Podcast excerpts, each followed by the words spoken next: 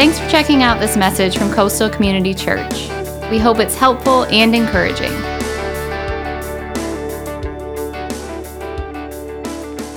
Good morning and welcome to Coastal Community Church. Good morning to you guys that are watching us online. As always, thank you for tuning in and being a part of today's service. And welcome uh, to all of you guys. I know what some of you are thinking today. Pastor Chris, you're wearing orange, supporting our Bengals.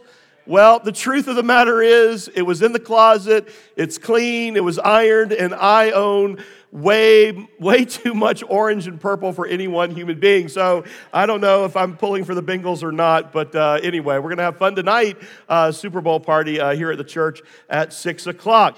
But uh, wow, what a great day. Good to see everybody. We have a great, great worship team. Do we not? We really do. We have a, a great worship team. Um, yeah. And uh, in fact, we are hosting a, um, a night of worship and praise uh, Friday night, March the 18th, uh, 7 p.m. here at the building. Uh, we would love for you to be a part of that. And uh, childcare is provided uh, from ages birth to kindergarten. And you can RSVP on your Connect card. We'd love, to, love for you to be a part of that. Um, we're we're going to begin a series leading up to Easter called At the Cross. And so that'll kind of be the theme uh, for our night of worship. If you were at our previous night of worship, uh, you know what a blessing it was. So we want you to come and be a part of it. Now, I'm going to read a poem and I want to see if you can recognize it. Here it goes. Out of the night that covers me, black as the pit from pole to pole, I thank whatever gods may be for my unconquerable soul. In the fell clutch of circumstance, I have not winced or cried aloud. Under the bludgeoning of chance, my head is bloodied but unbowed. Beyond this place of wrath and tears looms but the horror of the shade. And yet the menace of the years finds and shall find me unafraid. It matters not how straight the gate, how charged with punishments the scroll. I am the master of my fate. I am the captain of my soul. Anybody recognize that poem? It's called Invictus uh, by William uh, Henley. And uh, Invictus is the Latin word for, the, uh, for unconquered unconquered. And that's really what this poem is all about. Um, in fact, it's been widely used over the last hundred years or so um, as an expression of, you know, personal independence, a declaration that no matter what the circumstances are, you know, you refuse to bend. Um, it was quoted most famously, um, infamously, I guess, by Timothy McVeigh uh, as his last statement before being executed uh, for the Oklahoma City bombing. Um, you know, again, it's that promise to, you know, stand unafraid, not going to whimper, cry, or submit. You know, a, a kind of a defiant declaration to anybody who will listen that even though you might not be able to, you know, control the circumstances or events surrounding you, that you alone are in control. You know, you are the master of your fate, you are the captain of your soul. Now, in many ways, I think that kind of reveals the age old struggle that everybody faces. Everybody in this room, everybody online. Um, and, and it's this who is going to call the shots in my life? Okay? Ultimately, who is going to rule my life? Now, to, to think about that just for a second, I want to ask you a question. Raise your hand. How many of you, you know, would consider yourself to be more of a of a dog person? You're a dog owner, dog lover. You would be more of a dog person. Okay, very good. Now put your hands down. Okay, let's see how many cat lovers we have in the room. You're more of a, a you can admit it. Raise your hand. Okay, cat lovers, cat people. Okay, so in his book, it's kind of an interesting little book, Cat and Dog Theology.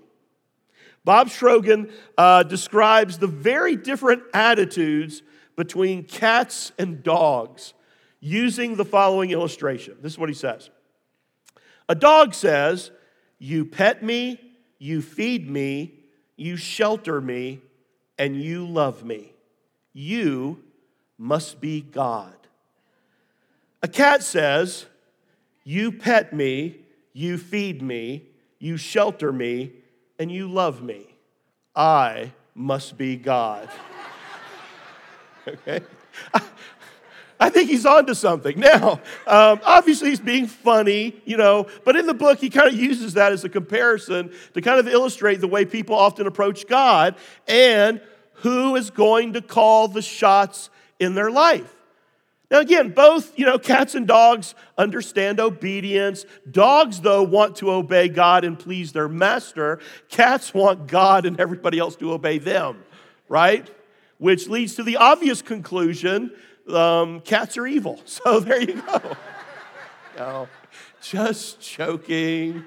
I will get more emails and comments on the Connect card about that than I did last week. So, um, anyway, I like cats. I grew up with cats. I'm just allergic. So, anyway. Um, so, today, here's what's going to happen. I want to challenge you in your own life to answer that same question Who's going to call the shots? Ultimately, who are you striving to please? And we're going to do that by looking at another name by which God has revealed himself in the Bible to us personally. Um, it's the name Adonai. Adonai.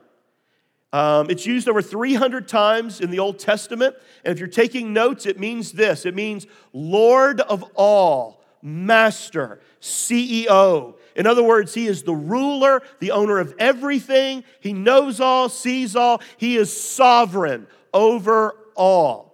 Now, the name Adonai first appears in Genesis chapter 15, kind of in the middle of a story. In fact, verse 1 starts off after this. So, after what? Well, if you back up a little bit, uh, back to chapter 12, God has told a man by the name of Abram uh, to leave his homeland, leave everything he had ever known, and just go to a land that he's going to show him and that he's going to give him. And so, that's exactly what Abram does. He uproots everybody, everything, and he leaves.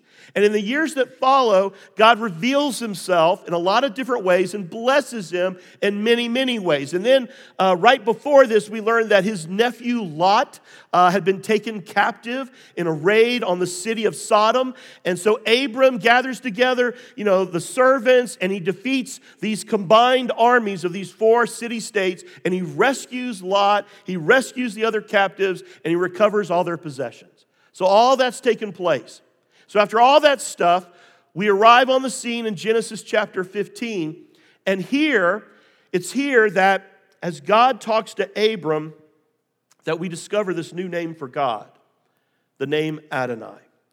And in fact, it kind of, it, it, it almost slips in without our notice, especially in, the, in our English translations. But it's an incredibly significant name if we're going to understand our relationship with God, okay? So follow along as I read. Look, let's look at verses 1 and 2. After this, the word of the Lord came to Abram in a vision. Do not be afraid, Abram. I am your shield, your very great reward. And then verse 2.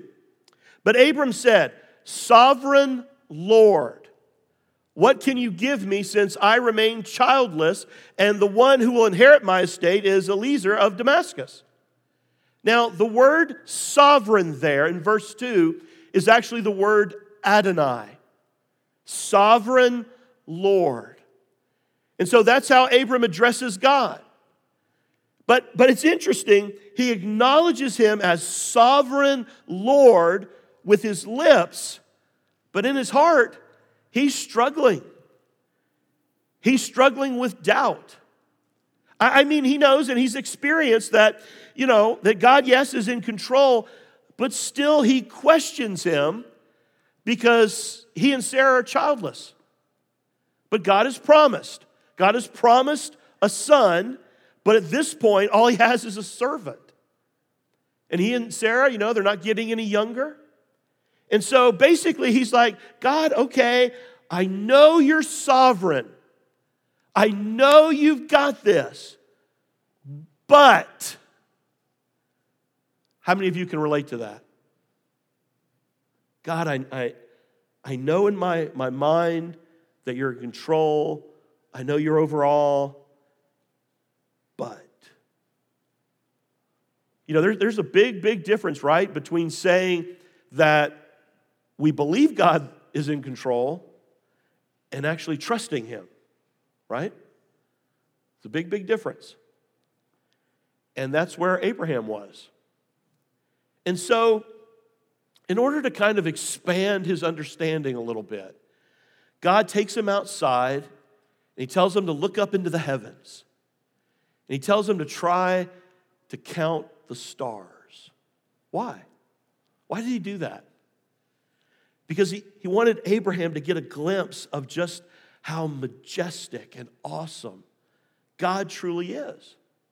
And so, in, in pointing to the stars, God is declaring, you know, his authority over the heavens, over the earth, over everything. You know, that we, we can't even count them.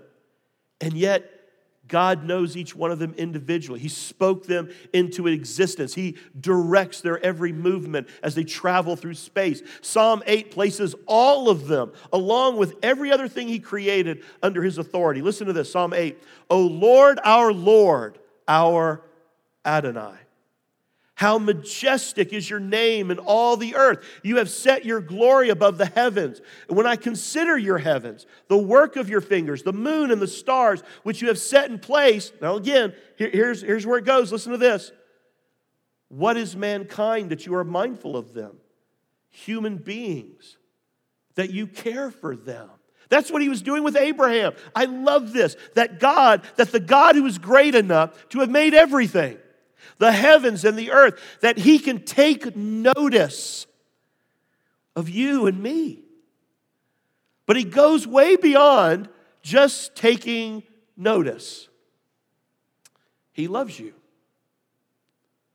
He absolutely loves you and he, he cares for you. You see, God's greatness does not mean remoteness, but rather it's, a, it's an attention to every detail of your life, no matter how small. And so I think that's what's going on here between Adonai and Abram underneath the stars that night. It's almost as if God was saying, Hey, Abe, I want you to look up. Look up. I did that. I placed the stars in the heavens. Do you think that your childlessness is an insurmountable problem to me? Hey, look up. Do you think your financial struggle is insurmountable to the God of the universe? Hey, look up. Do you think that that problem you're having at work is an insurmountable struggle to the God who created everything? And so, as Abraham stood there looking up at the stars, God speaks to him and said, Hey, so shall your offspring be. Now, of course, living on this side of the cross, we know that the greatest of those descendants would become the bright and morning star, Jesus. Now, look at verse 6. Being reminded of the greatness of God, the Bible tells us, listen to this Abram believed the Lord, and he credited it to him as righteousness. Now, you got to know this. This is the very first time that the word believe is used in the Bible. It's also the very first time that righteousness is used in the Bible. And so you put them together and you have this expression in the Bible, this beautiful expression of the truth that we are saved by grace through faith. It's kind of a picture of the gospel. In fact, it's so significant that this verse gets requoted four different times in the New Testament. In fact, when Paul lays out the doctrine of salvation in the book of Romans, making it crystal clear that we have been saved by grace alone, through faith alone, in Christ alone, he uses this passage. And he uses Abraham as exhibit A. Romans 4 3. What does scripture say? Abraham believed God and it was credited to him as righteousness. Now, notice that the Bible is very careful to say that Abraham believed God. Abraham believed the Lord. Not merely that he believed in God, okay, but that he actually believed God. He believed what God said, he trusted him. Listen, there's an awful lot of people today who claim to believe in God, but they don't all believe Him. They don't trust Him. There's a difference. And the difference, it's the difference between being saved and being lost. It's the difference between knowing about God and then truly knowing Him. So, what was it that Abraham believed? Great question. Well, Paul goes on to tell us here in Romans 4. Listen to this. He, Abraham, is our father in the sight of God, in whom he believed. The God who gives life to the dead and calls into being the things that were not.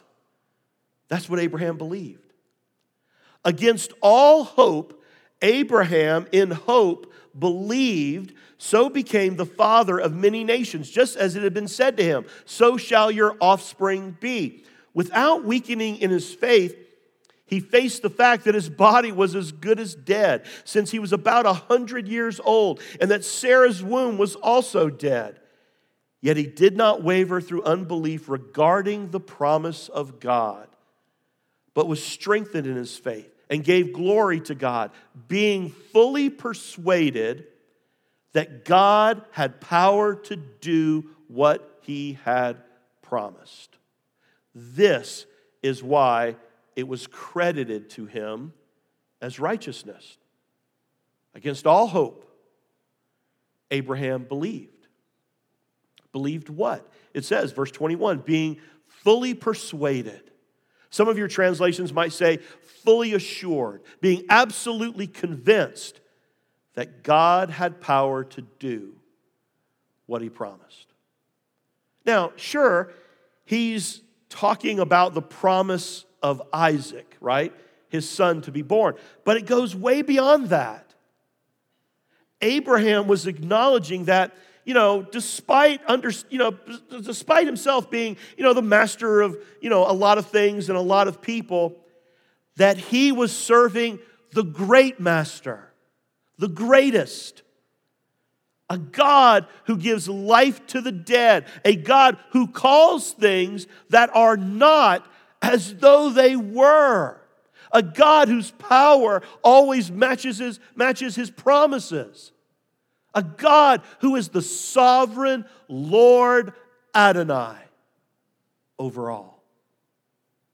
And Abraham's our father in the sense that he's the first. And just a long line of people who would come after that place their genuine faith in the Lord. You know, if you look through the Old Testament, anyone who ever did anything great for God had to first learn this lesson they had to learn to submit their lives to the Lord Adonai. They had to acknowledge that God alone is the Lord. And we've got to learn that same lesson. I mean, you read through the Bible, you know, Moses, Joseph, David, uh, Sarah, Gideon, Daniel, Ruth, all of them. They all had to come to terms with this that, that God owns everything that He is large, that He is in charge, and as such, they had to trust Him. They had to trust Him and obey Him. In fact, listen to this you cannot call Him Lord if you're unwilling to live a life of submission. You can't call him Lord unless you're willing to live a life of submission. Listen, Jesus actually said that. In Luke 6 46, he said, Why? Why do you call me Lord, Lord, and do not do what I say? The, the meaning of, of Adonai as, as sovereign Lord, it gets carried all through the Bible into the New Testament, and it's used of Jesus, listen to this, over 700 times. Verses like Acts 2:36, therefore let all Israel be assured of this, God has made this Jesus whom you crucified, both what? Lord and Messiah.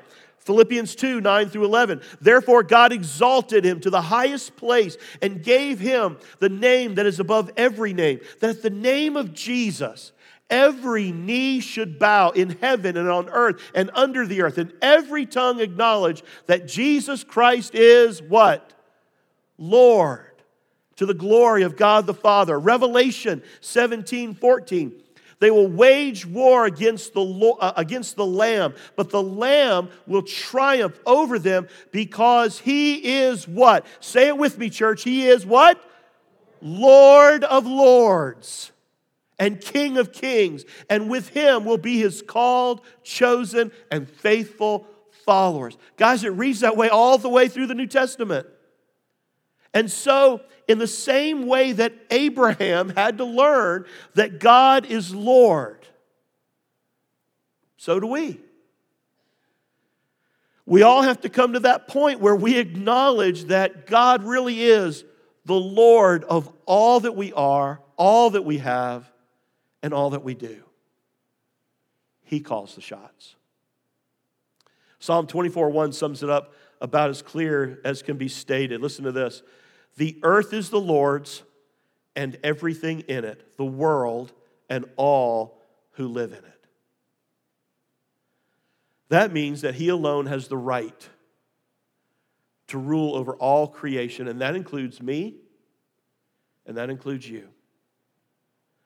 And again, you see this being carried over into the New Testament where it gets very specifically applied to Jesus. Look at Romans chapter 14, verses 7 through 9. For none of us lives for ourselves alone. And none of us dies for ourselves alone. If we live, we live for the Lord. If we die, we die for the Lord. So whether we live or die, we belong to the Lord. For this very reason, Christ died and returned to life so that he might be the Lord of both the dead and the living. Wow. So, what are the practical implications of that? You know, for you, for me, great question. I think we ought to let Jesus answer that. Let's let Jesus answer it for himself. In fact, follow along as I read from Matthew chapter 7. Let's begin in verse 21. Not everyone who says to me, Lord, Lord, will enter the kingdom of heaven but only the one who does the will of my Father who is in heaven. Many will say to me on that day, Lord, Lord, did we not prophesy in your name? In your name, did we not drive out demons? In your name, did we not perform many miracles? Then I will tell them plainly, I never knew you. Away from me, you evildoers. Now, a little bit of context here. Jesus is coming to the end of his most famous sermon, right? The Sermon on the Mount. And he, he concludes it with some teaching on lordship. And, and he begins this little section with a, a rather startling remark. I mean, think about it. He says, Hey, not everybody who comes to me and says, Lord, Lord, Adonai, will enter the kingdom of heaven. Wow. Whoa, whoa, whoa, whoa. Wait, wait, wait a minute here. What's he saying? Now, evidently, the people in question, you know, had a little bit of Jesus mixed in, you know, with everything else in their life. Because, you know, they do address him as Lord. In fact, it's entirely possible that many of these people, you know, were fine, upstanding, church going people. You know, they'd heard all the sermons, they knew all the stories that called for, called for humble surrender and obedience. But, you know, that didn't really fit into their busy schedule and comfortable lifestyle. And so on that day, that final day, Jesus said, There are going to be people running up to the throne calling out to me, Hey, whoa, whoa, whoa! Jesus, Lord Jesus, here I am. What about me? And Jesus will say to some, I will tell them plainly, I never knew you. Away from me, you evildoers. So, what do we do with that? Somebody wrote, You call me lot, you call me light and see me not. You call me way and follow me not. You call me life and desire me not. You call me wise and acknowledge me not. You call me fair and love me not. You call me rich and ask me not. You call me eternal and seek me not. You call me gracious and trust me not. You call me noble and serve me not. You call me mighty and honor me not. You call me just and fear me not. You call me master and obey me not. If I condemn you, blame me not. You know, just claiming to be a follower of Jesus doesn't make you one even, you know, having some of the outward trappings of being one doesn't necessarily mean that your relationship with Him is real. So, what does? Well, you look back at verse 21, it's not the one who simply claims to know Him, but he says here, but the one who does the will of my Father who is in heaven. So, one of the tests in determining whether or not we're following Adonai is submission to God's authority in our lives. In fact, in John 8 31, Jesus said, If you hold to my teaching, if you hold to my teaching, you really are my disciples. In other words, you know, we don't, we don't know Jesus as Savior unless we also know him as Lord. That's what Hebrews 5 9 explains. And once made perfect, he, Jesus, listen to this, became the source of eternal salvation for all who obey him. Now, I think we do have to be very careful here, okay? We're talking about the, the fruit of our salvation, not the root. Okay, let me explain. We're talking about the fruit of salvation, not the root. Our salvation is not earned you know, through obedience. But it is revealed. It's not earned through obedience, but it is revealed. Just like Abraham, when we believed God and we trusted in Christ, our account was credited with his righteousness. The righteousness of Christ, the goodness of Christ. It was put in our account. You know, saving faith, saving faith is kind of like calories. Okay, calories. You can't really see them, but you can always see the results, okay? Now, in this case, the result is a life lived on the foundation of the Word and will of God. It's the fruit of the Spirit being revealed in our life. You know, in fact, if you go back to Matthew 7, you know, again, right after he got finished saying that, notice then that he goes into talking about two different kinds of builders. We're going to call them Bob 1 and Bob 2, okay? For Bob the builder. Verses 24 through 27.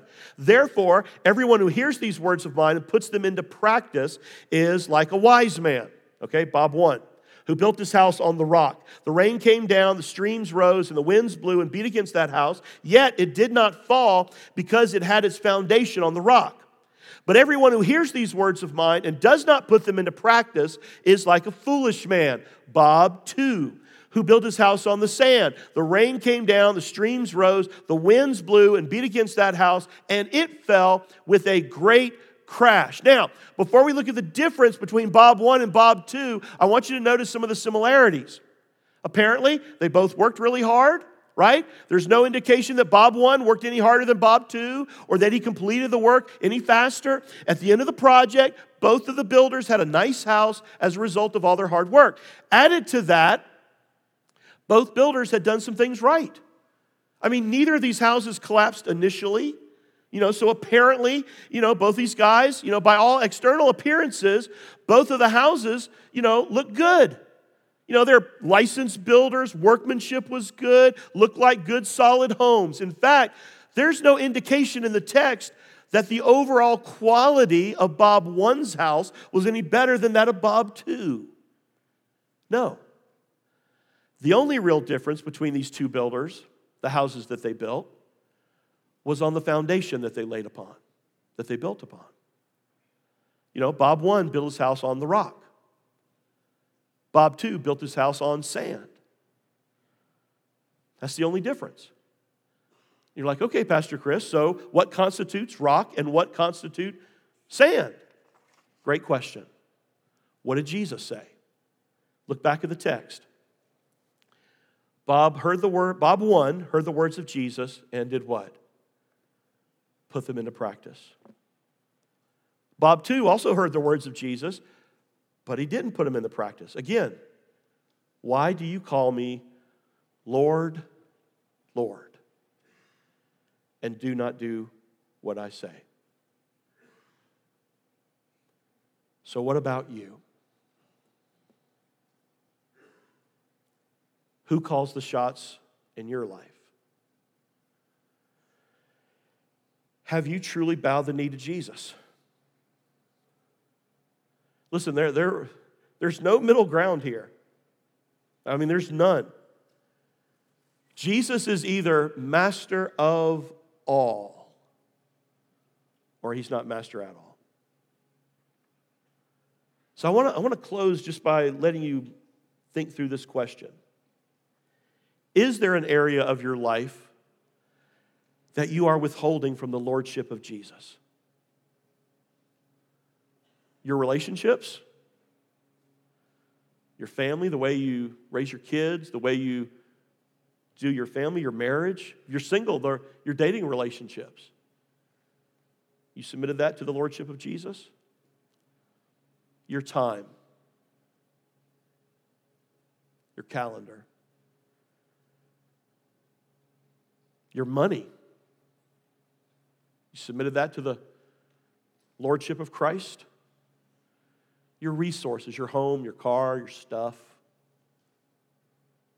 your service. What about this one? Have you gotten baptized? Jesus did it. In fact, he commanded it. If he's the Lord of all, why have you said no? Now, I recognize that, you know, sometimes as believers, you know, we, we go all in, and then over time, sometimes we, we take something back. And so maybe today, I just want you to examine, you know, your own life, your own walk with God, and what area have you possibly withheld. And maybe, just maybe, you're here today and you've never yet submitted your whole life to Christ. You know, there's, there's not an inch of your life where Jesus doesn't say, Mine. He is the Lord of all, and everything I have belongs to Him. Have you surrendered your life completely to Him? You know, if you're if you're ready to do that today, I want to invite you to do it right now. Bow your heads with me, please. Bow your heads let, let's, let's pray together. In fact, with your heads bowed, I want to I want to ask you to do something else right now. Would you just right now take your hands and just form a tight fist? Just form a fist in, in one hand and both hands. And if you are ready to give him everything, will you now slowly open your fists to indicate that you are surrendering before him right now? And that you're going to serve him with all that you've got, with all that you are. Let's pray right now to Adonai. Dear Heavenly Father, Psalm 16:2 says, "You are my Lord, and apart from you I have no good thing." God, that's the, uh, that's the confession of our hearts today. You are Lord, and we are not. You are the owner of everything, and we are but the managers of what you've given to us. You are sovereign and we are your servants. We are your possession, therefore, we live in submission. Do with us what you may and what you must. in order to make all of us more and more like your son Jesus. That we might serve you more fully this day and every day. In the name of Jesus, we pray. Amen. Amen. Thanks for listening. From Pastor Chris and the family at Coastal Community Church, have a blessed day.